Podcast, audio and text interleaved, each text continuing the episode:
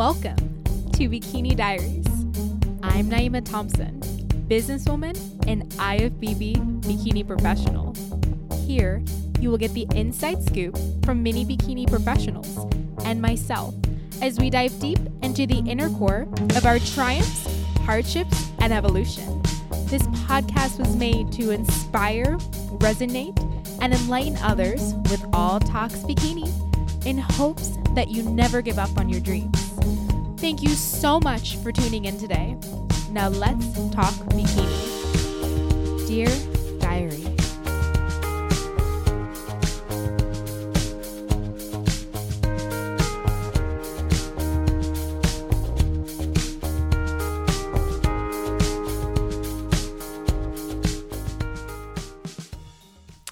This episode is brought to you guys by Team Boss Bodies.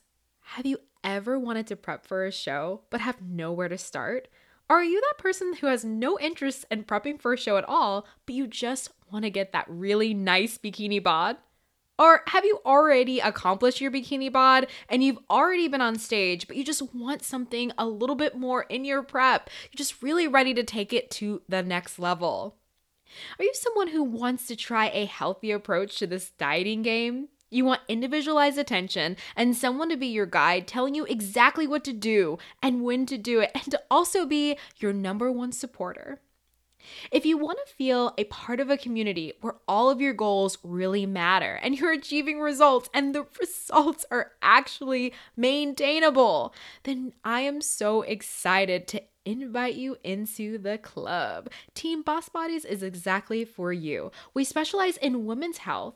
We help women to reach their health and fitness goals. We believe in keeping food as high as possible and cardio as low as possible. We customize your meal plans to your likes and your dislikes. And we also create a plan that is sustainable for your life for the long haul. You also have the option of choosing a more flexible plan if you want to count macros. Each plan includes your training, nutrition, cardio, and supplementation. Plans are adjusted weekly to a bi-weekly basis, and you are checking in twice a week. There's ongoing assessment to target your strengths and your weaknesses, weekly consultations, and ongoing guidance. You get 24/7 access to your coaches through text and email. And let's not forget our perks. We have a Facebook group that's going to help keep you accountable and invite you into a community that loves you and that is on the same journey as you. And team shows to get all of our girls involved. So if this is for you and you're ready to give it a try, you can go to teambossbodies.com/apply and use the code Bikini Diaries for 15% off your packages. Now let's get into the episode. Today we have a special guest who is very dear to my heart because she was someone I looked up to right when I started competing. She's always been a wonderful role model, and I cannot wait to introduce you guys to her. She's not only made it to the Olympia stage, but she was also published in Oxygen Magazine. She works for big brands like Celsius and Dymatize. In this episode, she gives us ladies insider tips on exactly how to get sponsorships. She also talks about how her modesty is her best policy while representing the fitness brand and values that she aligns with. Ladies, every single minute of this podcast is valuable, so this is the episode you won't want to miss. We dive deep to discuss her decision to leave the stage and the process she worked through to ditch her scale. She is a true Wonder Woman, and I am so excited and delighted to introduce to you all IFBB bikini professional, Angeles Burke. Hello, how are you? I'm so excited to have you on today. Hi, I'm doing great. Thank you so much for having me. I'm really excited to be a part of this and kind of see where this goes with us and where the whole podcast goes for you too. Perfect. So to begin the Bikini Diaries, I'd love to start with the bikini hack so we can all get to know you a little bit better. We want to all know who Angeles Burke is. So let's begin with Angeles. Where are you from? I guess you could say that I'm from South Florida. I've lived here since I was about 7 years old. I was originally born in New York, lived in Maryland for a little bit, and then I've been here since I was 7. I did go to school for 4 years at the University of Alabama. Roll Tide. So I do have a little bit of that like Southern, you know, flair about me. Even though it was only 4 years, I do love the people. And then right now I'm currently living in Pompano Beach, Florida. So I'm on the East Coast. Perfect. So if we go to Pompano Beach, we can just hit you up and hang out with you all day long. Yes. And then we can do a beach workout, have a blast. It'd be great. Sounds wonderful. How many years have you been competing? I started competing in 2011, and then my last show was in 2016. So I had about a 4 or 5 year run, and it was a very intense 5 years. Wow, 2011. So correct me if I'm wrong. Bikini originated in 2008, 2009, correct? Mm-hmm, yes. So you were like one of the first IFBB bikini pros, like very, very like old school, like way back in the day. Oh my goodness. Yeah. If you know, I started competing based off of a picture I saw from the 2010 Bikini Olympia. And so that December I was like, I want to compete. So yeah, I kind of hit the ground running in 2011. Took me about 2 years, but yeah, now because we're in 2018, it's like now I'm considered, I guess, one of the older ones if you look back into it. There's nothing wrong with that. That just means we have so much to learn from you. You know, a lot of the girls that started, you know, back in the day are not competing anymore, or they aren't even doing fitness anymore. And something that's extremely special about you is that even though you kind of put a pause on your competing days, you're still into fitness, and that's just like so amazing. Because if I could look you up right now, I still see that you're extremely passionate about what you're doing, and that just sends a clear message to everyone that, you know, your passion can continue and it can evolve in so many different things. And I'm so excited to talk about that. But before we get started in talking about that, I'm curious, what would you prefer, donuts or ice cream? Ice cream. Me too. Pizza or burgers? Oh. Right now, at this point, pizza. Really? I used to be a burger girl, especially in prep. I'm like, burgers, fries. Like now I'm like pizza, like buffalo chicken pizza all day. Oh my God, that sounds amazing right now. I haven't even eaten yet and I'm like dying. I'm like, I gotta go get some pizza later. Okay, so favorite muscle group to work out and why?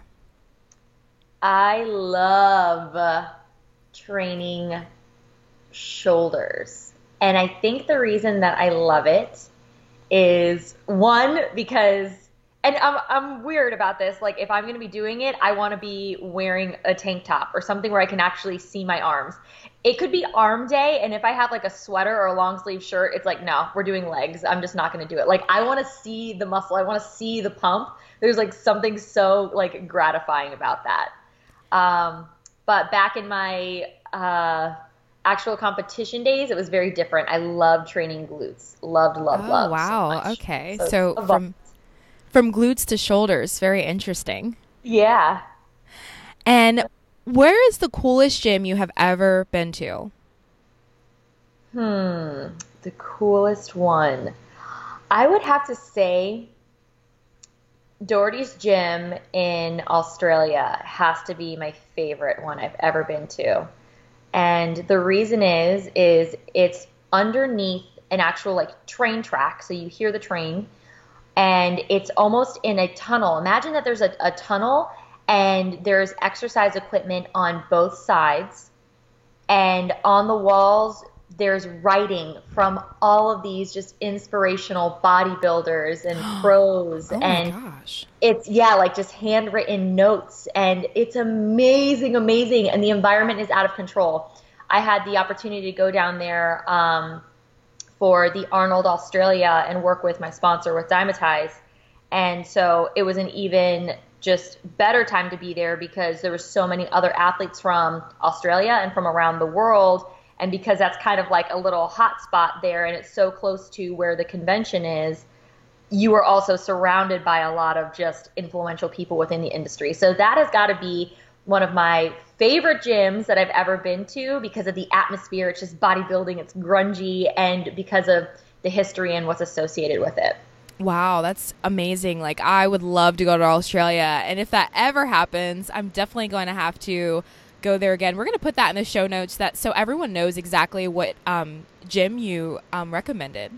Yes, for sure. Okay, this is kind of a loaded question, Angeles, and I'm sure you get this all the time, but what keeps you motivated?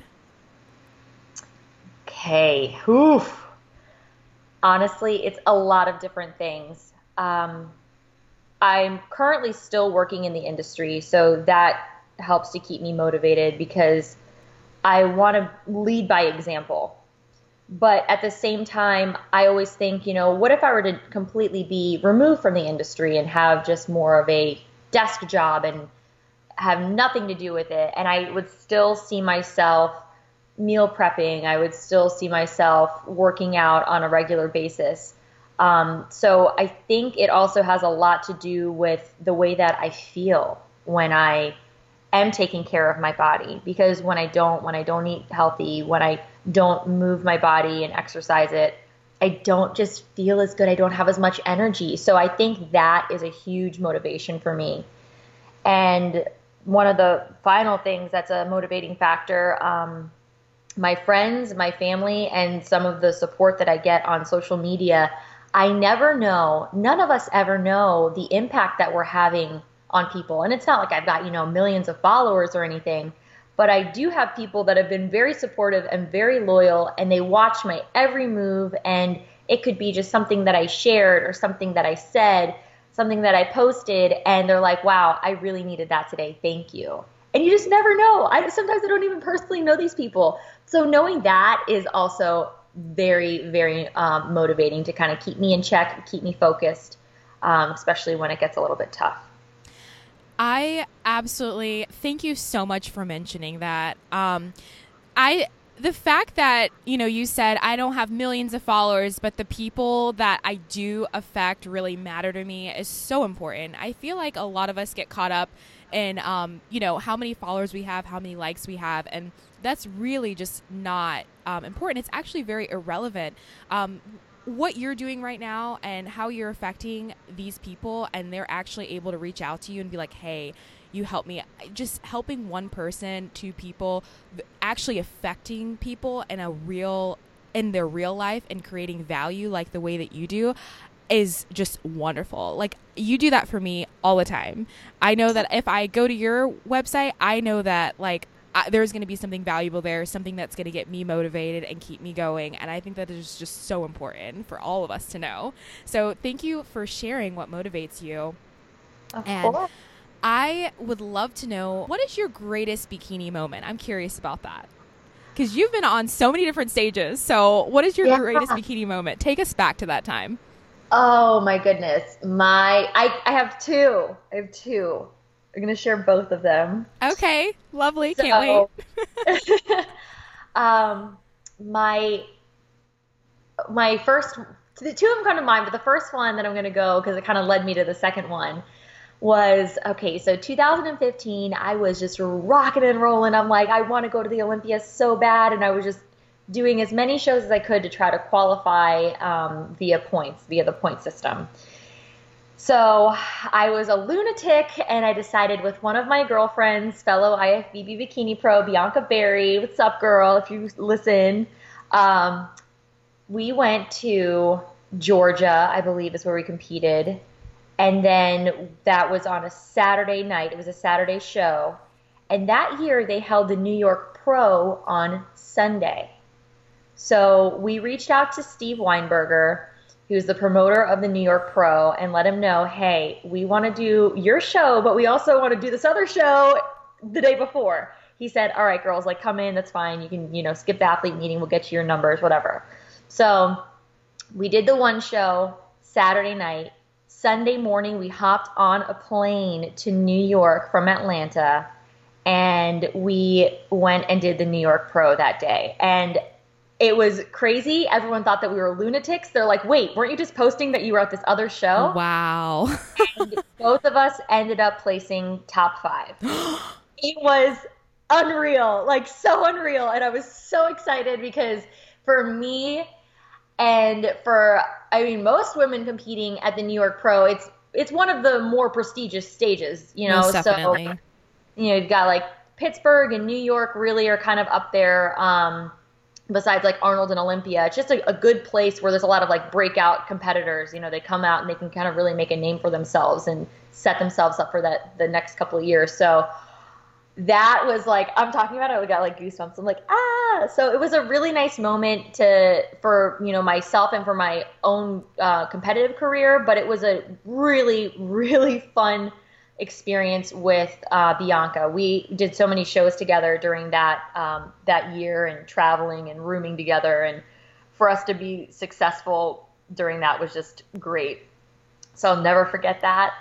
And then the second one is going to be when, after that year, at the end of 2015, so I was at work and I got a call from Robin Chang, the promoter of the Olympia, and he let me know that I qualified by the point system. Oh my God!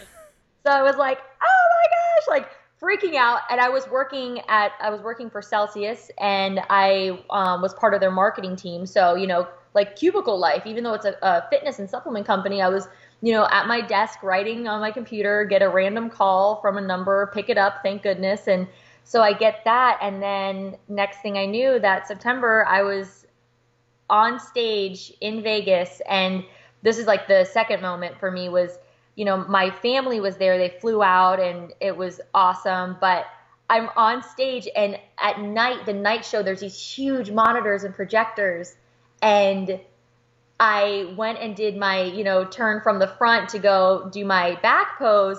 And as I'm doing my back pose, I see myself on stage, like on this huge projectors. Like, it literally was like, took my breath away. And I, like, when I look back on the pictures, I've just got just like just the cheesiest grin. I was happy to be there, and that's all. Like, I had no expectations. Really wasn't like, oh, I want a place or this. I was like, my end goal was I just wanted to get there and have a blast. And I did. And it was just so amazing and just so much fun. So those are the two like awesome stage moments for me. Wow. I can't even imagine like being on that stage and like making a turn and seeing your entire self. Like that is just so cool. Yeah. Yay. Well, you definitely did it, girl. And we are just so proud of you and love you so much. Last question for the Bikini Hack, because I love getting to know you, but I'm very curious about this. If you could pick one, what would be your favorite part of it all? Prepping, stage day, or post-show treats? Stage day. Favorite. I'm like a girly girl, but I'm also, you know, I'll be gross and disgusting and not wash my hair for days and grind it out in the gym and, you know, just touching gross dumbbells and what. But at the same time, when it comes to show day and putting the tan on and doing my hair and my makeup and just looking gorgeous and practicing my posing and all this, that is my favorite. I live for that. And honestly, when I think about getting back on stage, sometimes it's just like, I think about that and how much fun that, you know, 48 hours before the show is. But yeah, I would say that definitely has to be it. That's wonderful. And Angeles, can you bring us back to like exactly why you started bikini, or why you started to compete, and like how you started your fitness journey? Yes.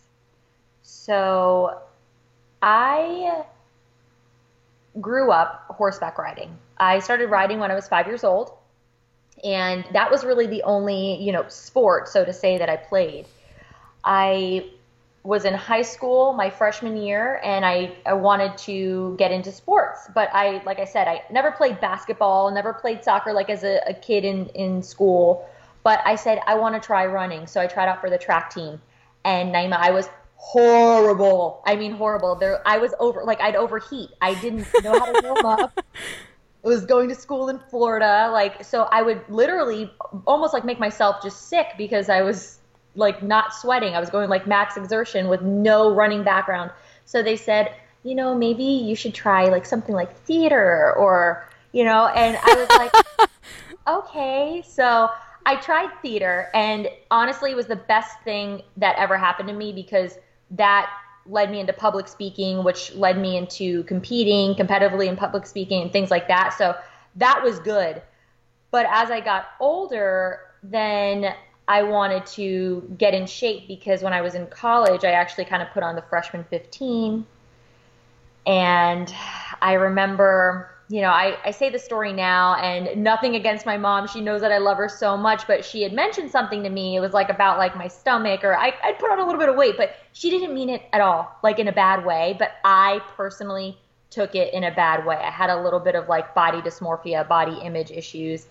And so I was like, well, I need to do something about it, but I didn't know how to weight train. I didn't know anything. So I started doing cardio and I became a cardio bunny. It was like a little, actually too much. It was more on the unhealthy side of anything. And, because I was at that point in time, then in Alabama, which is such an amazing school for football, we had a bunch of football players in the gym. So I was afraid to weight train because I was embarrassed. A lot of people, I'm sure, you know, as you're listening, you were like, oh yeah, you know, I didn't know how to lift a dumbbell. Like if you go back to before you knew how to weight train, for a lot of people, it can be very intimidating. So I started taking group fitness classes and learned from there.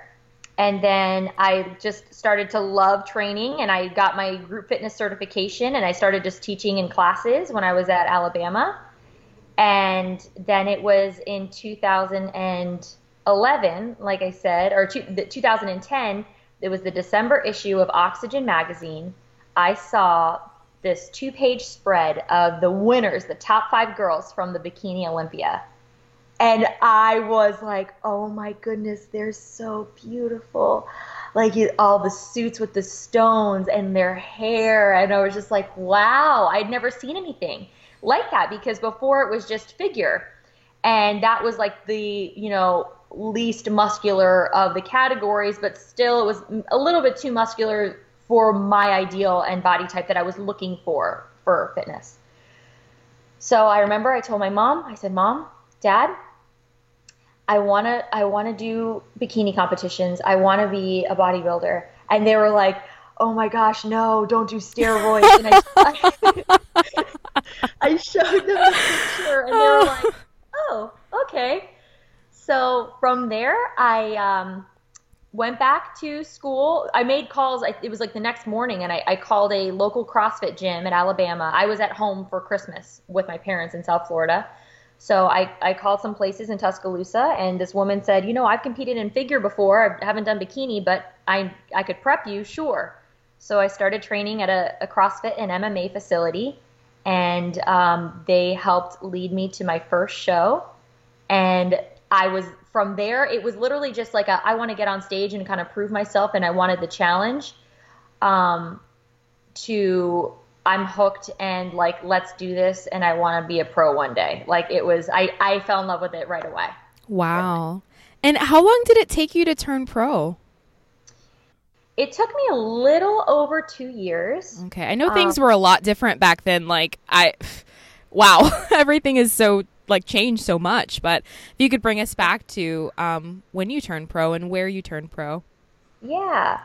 Well, it took a lot, because the first show that I did, there were a bunch of local Alabama shows, and I tell people all the time, like in Alabama, I was the bomb. I was like, I am the best. I'm winning everything, because there was like no one in my class. There was like, you know, like 5 girls. So I would win that, you know, and then it's like, oh, you're nationally qualified and this and that. So I was like, you know what? I'm going to go to nationals. So I went to junior nationals for my first national show, and literally got there. And it was one of those learning moments in life where it was like, okay, you know what? I'm not going to win today. Like I saw these girls, and it was just everything. Like it didn't compare. I don't know if you've ever been in the situation, but it was just like, I knew, you know, like I said, it was my first national show. I had only done local competitions. I hadn't done any bigger regional shows like that. Mm-hmm. So to go and get like on stage next to girls who were just national level, may have been in nationals many times before. My body didn't compare. I didn't even have a tan my first competition. Oh my God, no tan? Yeah. So things really can be that bad. It was like, yeah, no. Hair, makeup, everything was just completely off. But that was another moment where I was like, okay, well, if I really want to do this, I need to get with a team that is going to help me to be ready for this. Like a team that specializes in bikini coaching. Yes. So I took about a year off from competing. And then what I started doing was doing a lot of the NPC shows that were more regional shows, mm-hmm. that were bigger shows, and in front of judges, the same judges, so they would remember me, they could critique me and give me honest critiques because they were getting used to seeing my body and how it was changing. And then, once I was winning everything there, where we're like talking, your class is 20, 30 girls deep as opposed to 5 girls deep. When I was starting to win those and win overalls, that's when I was like confident to at least try to go back on the national stage and see, okay, now where do I hang? That I've had a lot of more finessing and time to actually put on muscle. I hadn't been even strength training for a long time. And so then I did that and went to, I forget which one it is. I believe it was the Chicago show. And placed top 5, and then I went to Team U, which is now called Universe, up in New Jersey, mm-hmm. and I ended up getting my pro card in 2013, right? Is that what it was? Yeah, 2013. Oh, wow. Okay. Yep. Yeah, because you started around 2011, so 2013, yep. Miss IFBB yep. Bikini Professional. Oh my God, the honorary tees are now available. I am stoked. These tees were designed by me and they represent everything this podcast is about. Strength, overcoming struggles, making the impossible possible, having a voice in the sport, and of course, never giving up on your dreams. If you want to be a supporter of this movement, then head over to naimafit.com/shop to grab yours today. I will be ever so grateful. So yeah. After that happened, what happened? Did sponsors come? I know you work for a lot of amazing companies now, but how is that whole process for you? So honestly, I was working with a sponsor before I even became pro, and I want all the girls who are going to be listening to know that just because you turn pro doesn't mean that you're going to get a sponsor. And just because you're not pro doesn't mean that you can't get a sponsor. So sometimes it is knowing the right people, making sure that you keep your image up to date and fresh, and just going after what it is that you want. I personally wanted to compete in all these shows, and it's expensive to compete. So what I did is I found a company that I liked and a company that their brand kind of fit what my brand is. And for those of you who follow me or maybe end up looking at some of my socials in the future after listening to this, like I've always been more on the wholesome type of side of the industry.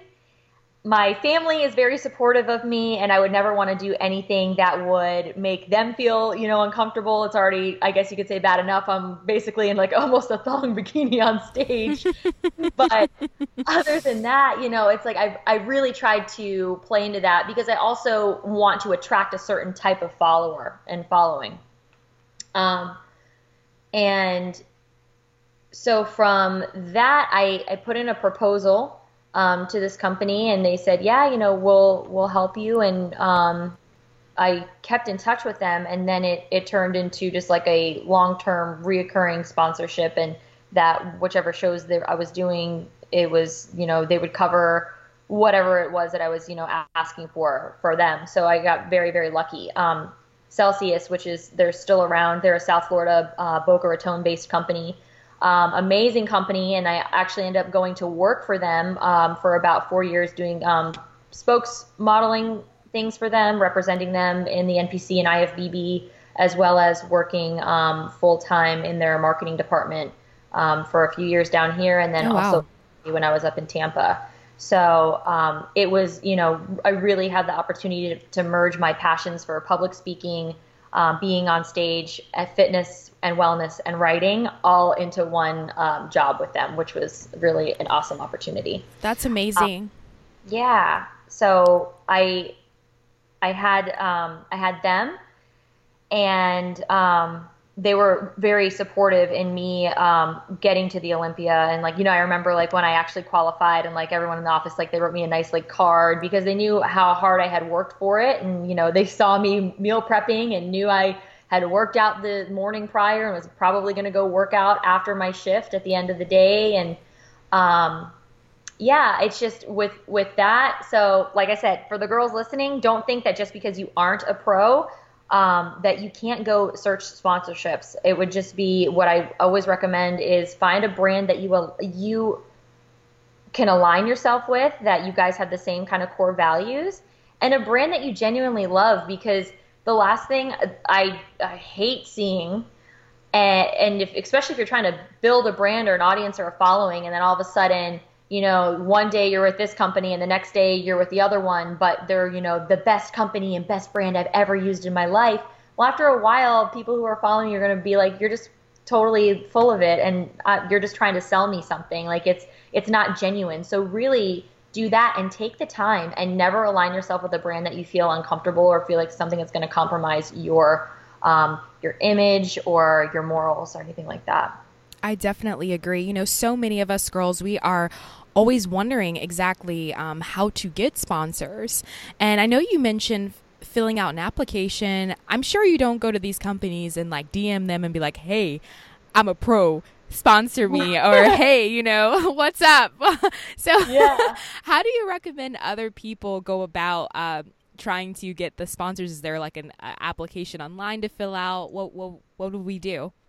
Everyone is going to be a little bit different, but for the most part, like unless you don't have a contact, like so sometimes it could be just as good as if you have the opportunity to go to it at big expos like Arnold Olympia. Just don't even waste your time. Like go and have fun and maybe stop by the booth or you know, something like that. But they're so busy. Your business cards and your this and your that is going to get lost. But if you're at a smaller show and you kind of get an in with someone or you meet someone that you are constantly seeing, it's all about making relationships. So you never know. Like that person could be like, you know, the Southeast regional sales manager. And if they can put a good word in for you, that might help, you know, move you to the top of the list, because bikini has exploded.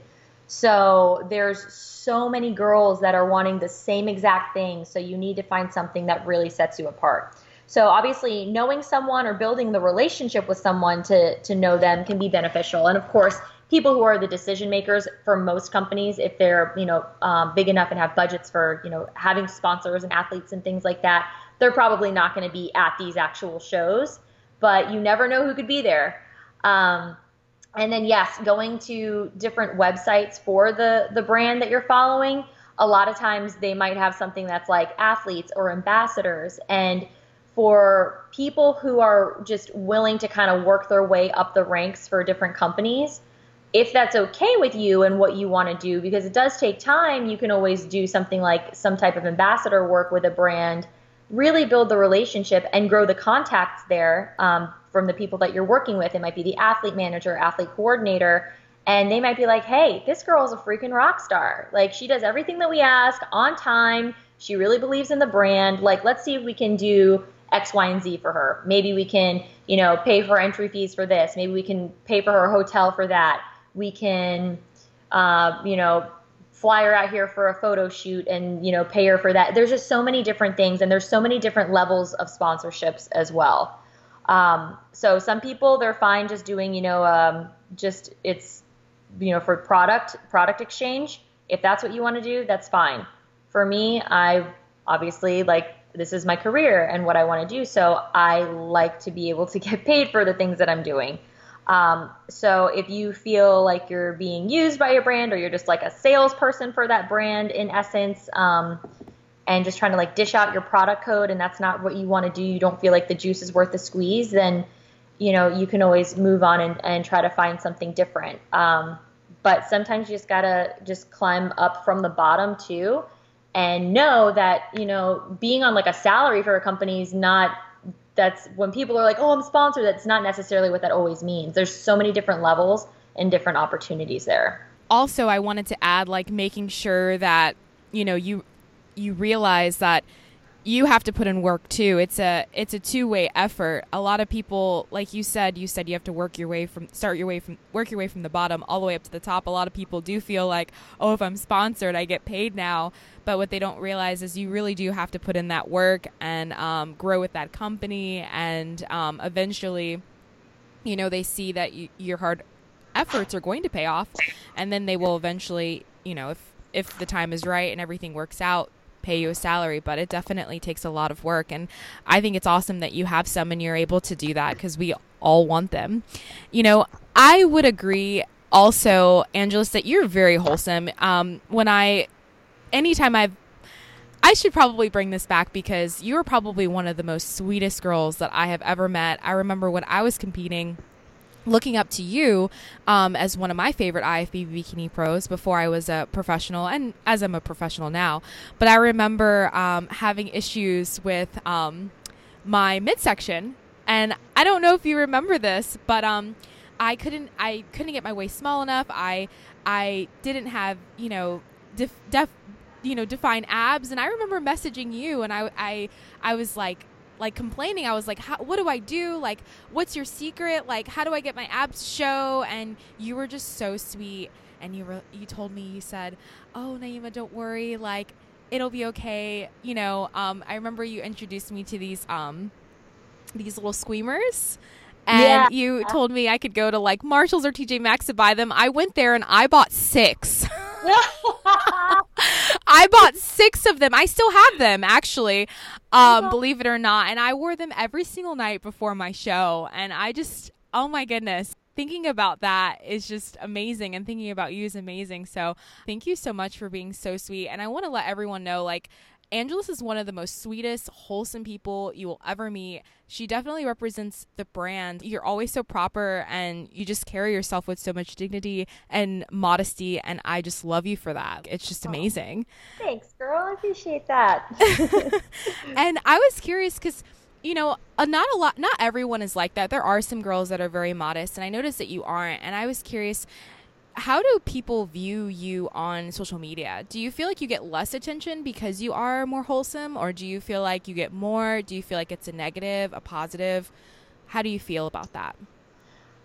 Honestly, it could be a mix. I know we live in a society where sex sells type of thing. So it's, for me, like I said, it's a little bit of a fine line.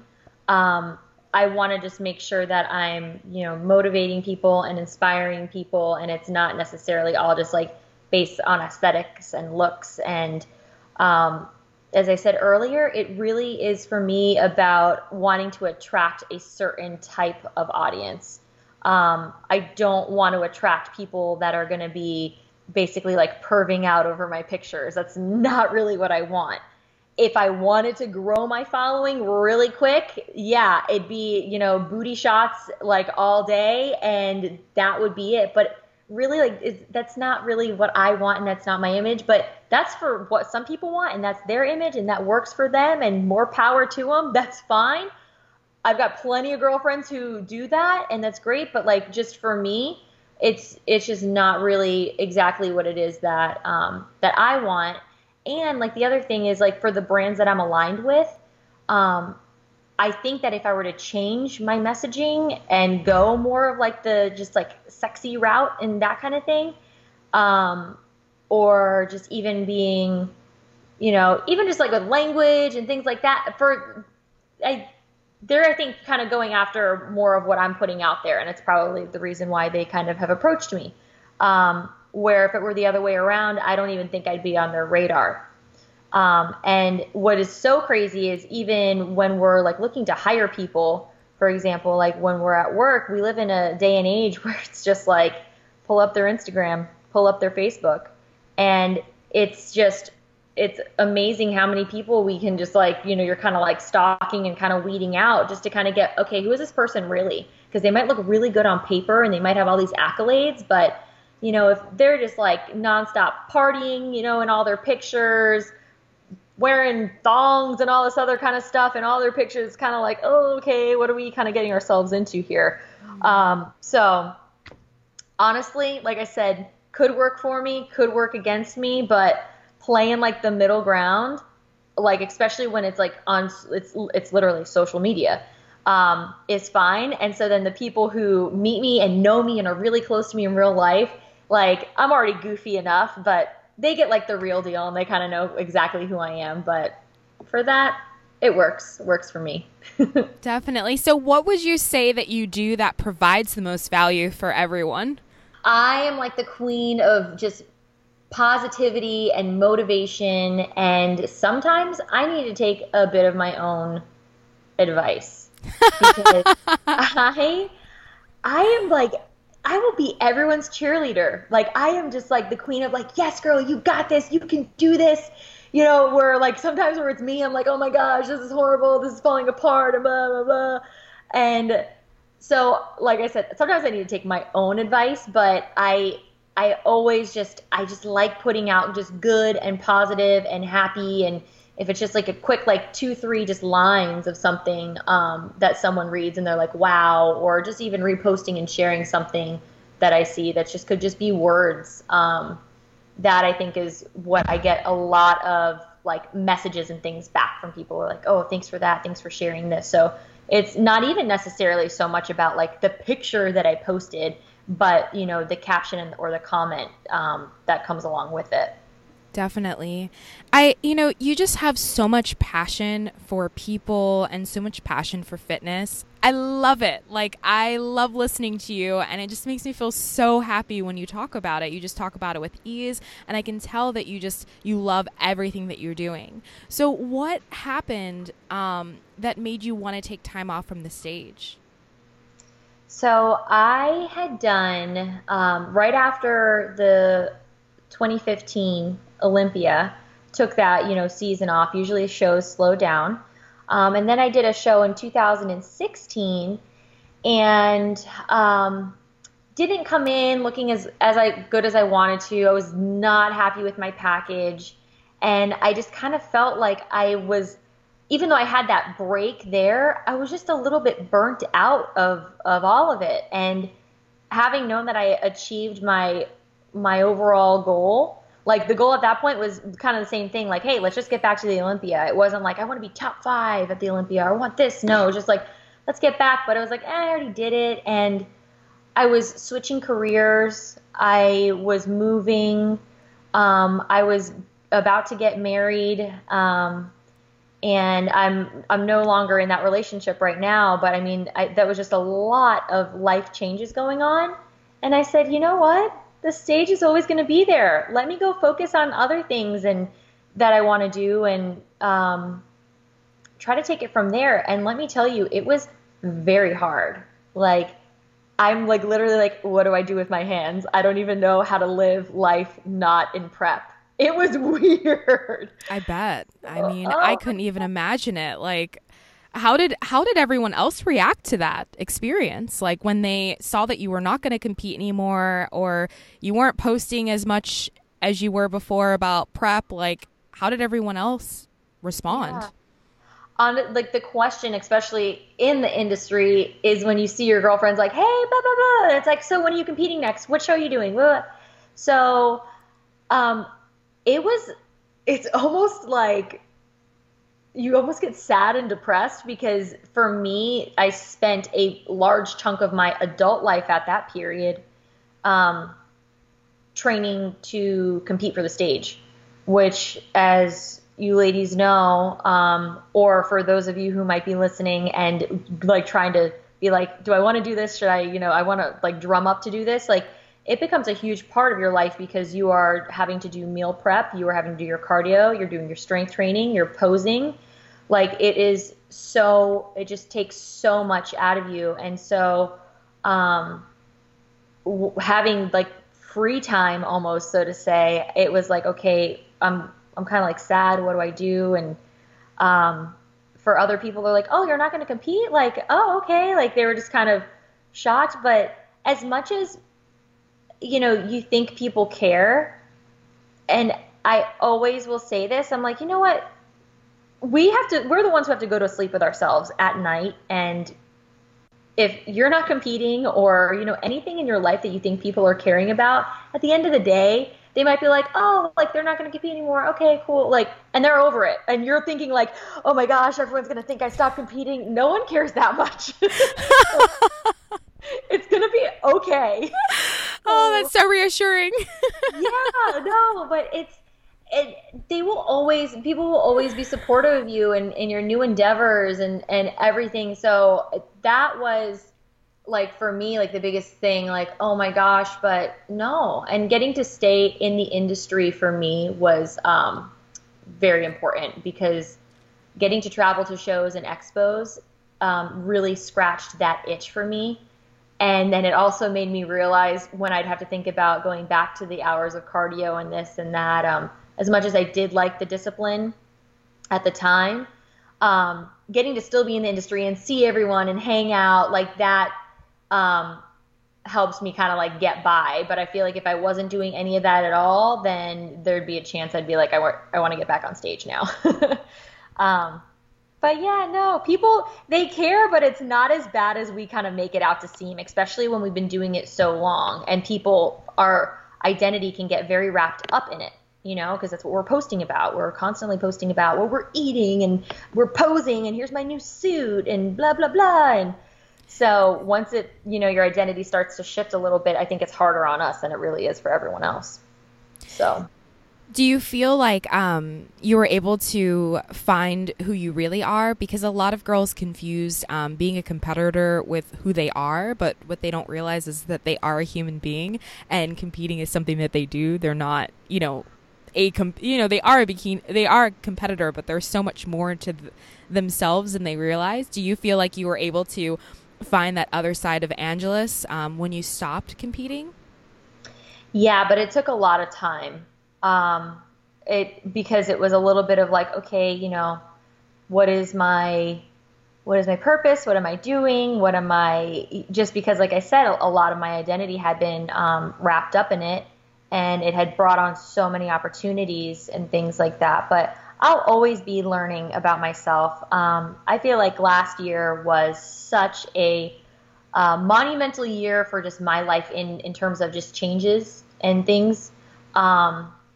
So it's always going to be, you know, something new. And it was just, I guess had to look at it more as of just like a stepping stone and just like a pivotal changing point in my life. Just as with anything, you know, there's always like these moments in our lives, just like how I can remember that exact, you know, magazine, that was a pivotal moment that made me want to start competing and, you know, doing that last show and how I felt and like all that. So do you think that you'll ever return to the stage, Angeles? Right now, let me tell you, I have like tried to start prep like 5 times. I believe you.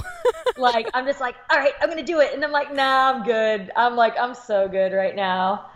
But I'm at the point right now where I would like to start a family. So, you know, not like anytime soon, but I know that I'm at the point where before it was like, oh, eventually I'll probably, but now I'm like, all right, I'm like within the next couple of years. So probably something like after that, it could be like a good goal just to get back on stage. And I would go in with a completely different mindset. It wouldn't be to qualify for anything like that as much as it would be just to probably like, you know, bounce back from having a baby and get back on stage and set some kind of goal for myself. And something to work towards after that. Definitely. What a lot of times girls are competing, they have a hard time taking time off. So what advice would you give to them? So for that, honestly, you know, staying at very low levels of body fat for a long time is obviously not healthy for women. For me, I never stayed super, super low. I also, even at my leanest, wouldn't even be like a top 5 body now, because the industry is a lot harder and more conditioned for bikini than it was when I was competing 2 years ago. But you know, you have to give yourself that break. For me, one of the reasons I stopped competing as well is I started to feel that my relationship with my body and relationship with food was actually not healthy.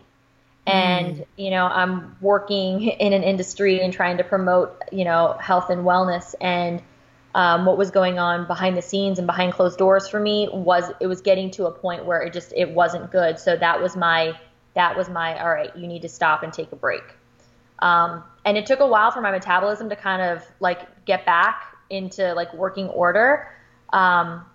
You know, people throw around like the word like metabolic damage and stuff like that. I didn't have anything like that, I don't think, but it definitely was, my body just wasn't really acclimated to just eating more of like normal type foods, just like if you're going to go out and eat, where now I can go out and eat and I don't feel like bloated and I don't feel horrible for the next day. Mm-hmm.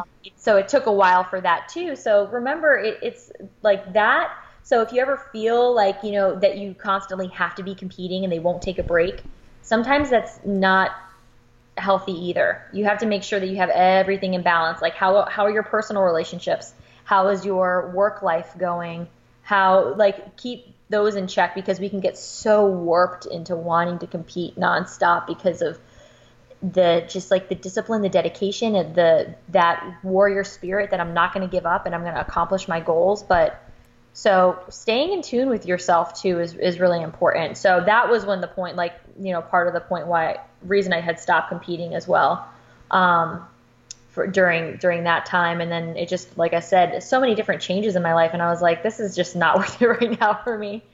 And yeah, for girls too, who are, like if they're feeling like, oh, should I, that they want to keep going too, they like figure out like, why is it that they feel like they need to keep going? And if they're taking a break, or if they've got like an off season of a couple weeks, months off, and they're, for some girls, you know, they'll just blow up. They put on a lot of weight.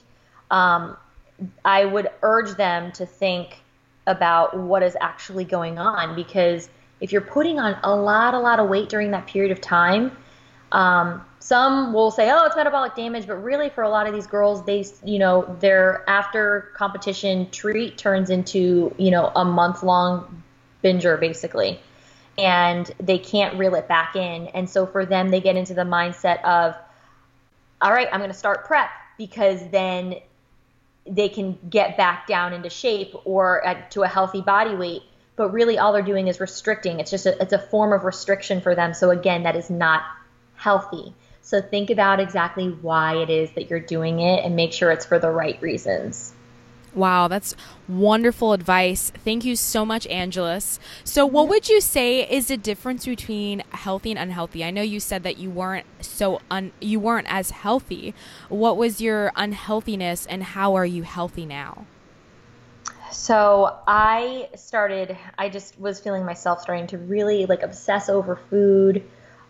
With my training, it was getting to the point where, if I, you know, couldn't get my training, I was planning my whole day around training. And if something was starting to get thrown off out of the way, and I'm very easygoing, but I was noticing that it'd make me very irritable.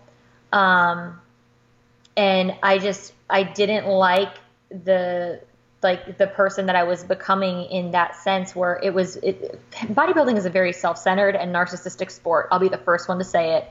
Like, you see me pass by a mirror and I'm going to pose, and that is completely fine. Oh my God. I do it all the time. Guilty. Yes. But I just feel that, like I said, it was just getting to the point where it was not good. It was not, I wasn't living up to the, like, all those healthy things. You know, I was starting to get low blood sugar, at some points, and I have a healthy, I'm literally like, you know, get my blood panels done for the most part. Everything's great. But when you're, you know, restricting carbs to a certain point, And I was eating carbs, but I'm being so active. I'm burning through those, so I'm in a deficit because it takes hard work. And I'm like thinking to myself, I'm in bikini and I'm not even like crazy shredded. Think about these people that are like in women's physique and bodybuilding. And I can't imagine, but like, when I would get so stressed, I wasn't sleeping at night, just because of like, not the mental stress, but the physical stress on my body. Like I'm tired, but I couldn't sleep. So my like eye starts twitching when I don't get enough sleep and when I'm actually stressed. It's almost like a physiological response that I'll get. Like that's when I know I'm like, okay, like here we go. And then getting low blood sugar, like feeling like I'm going to pass out and stuff. That would only happen like the day before a show. Like it happened 2 or 3 times. But I'm like, what am I doing? Like really, this is not good. So from the physiological and then to like, again, the mental aspect, like getting on the scale could aggravate me. Like it could make or break my day, my whole entire mood. Actually right now, this month I'm in, the Oxygen Magazine for their July and August issue. And the article in there talks about how I actually like just ditched the scale. Like at this point I'll get on it every now and then just to kind of see, but there was a point, I was weighing myself every single morning because, hey, this is a physique sport. I'm trying to get down to a certain weight, this, that, and the other. But it would make or break my mood, and my energy would just be completely zapped based on if I went up in weight or if I went down in weight. Wow. It was just bad. Oh, man. Like, I don't ever want to be there again. I don't like in that mindset that I ended up getting myself to, because that wasn't a good place. No, I completely agree. I've had, days where I get on the scale and, all day I'm depressed. And then I realized, oh, wait, I get on the scale that day. That's probably why I'm in a not so good mood. And, I wanted to talk to you about your issue and Oxygen. I saw that. Congratulations. That is phenomenal. It's amazing. Thank you. I have to go grab a copy now because, oh my gosh, that's so awesome. Everyone wants to be in Oxygen Magazine, and you were able to do so. And you said you ditched the scale. Like, oh my God, you ditched it? Like, what did you do? You threw it away, or is it packed up somewhere?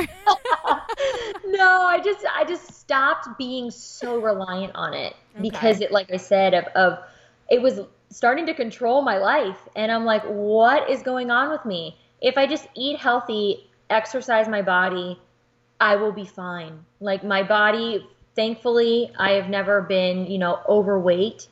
So everyone's kind of got like a set point. People will talk about that where your body is comfortable at. Mm-hmm. For the most part, like I've got to be like in a pretty deep calorie deficit or really be overeating, a lot in order for my body to kind of like put weight on, like kind of like bad weight where I'm like, all right, girl, you really need to rein it in. So I just need to just listen to my body. That's if anything I've learned from stopping competing, because remember I was in college. So when you're in college, late nights and this and that and eating bad food. So then I went from basically that and partying to full blown contest prep, like meal prep. And doing that. And so like even in my off seasons, I was still on meal prep. And now I prep all my meals and stuff, but I'm very rarely will I bust out a scale. I'm just eating just good, clean meals, but it's not as regimented, as it was before. But so it's like I was saying, so I went from that to constantly meal prep to then like, okay, how do I even eat? Like what is normal? How many meals do I need to eat? And now it's very much on the intuitive side. I just listen to my body and what am I craving? Am I hungry now? It's like, okay, just because it's been 3 hours does not mean that I need to eat another meal if I'm not hungry, because I'm not training for a specific physique event. Right now I'm just training for, like, I love doing local 5Ks on the weekends. So training for that. I do boot camp about 2-3 days a week sometimes, do that. So I'm just training to get like faster, have fun, and move my body, as opposed to before where I was really trying to sculpt and shape my body for the stage. I see. So when you threw out that scale, how did your life change for you? Like, do you think that really changed the way you felt about yourself, thought about yourself, and do you recommend that some girls who are having troubles, the same troubles that you were having in their off season, or if they stop competing, or even while they're competing, do you recommend that they toss the scale and live a healthier lifestyle like you're doing so right now?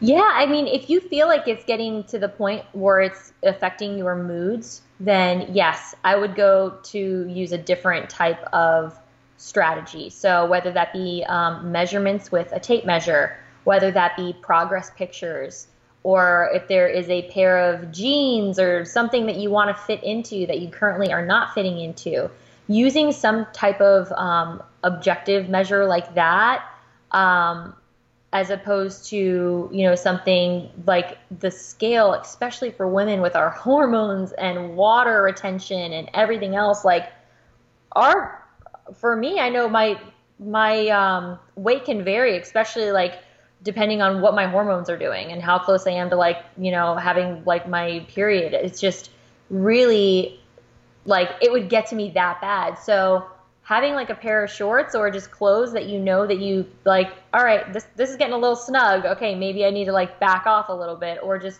knowing that, I think, is a little bit of a better thing to do as opposed to constantly relying on the scale. And then also, you know, taking it off so much of the body, of course, because, you know, this is Bikini Diary, so a lot of these girls are trying to compete. But, you know, if it's off season, try to focus on something that's not so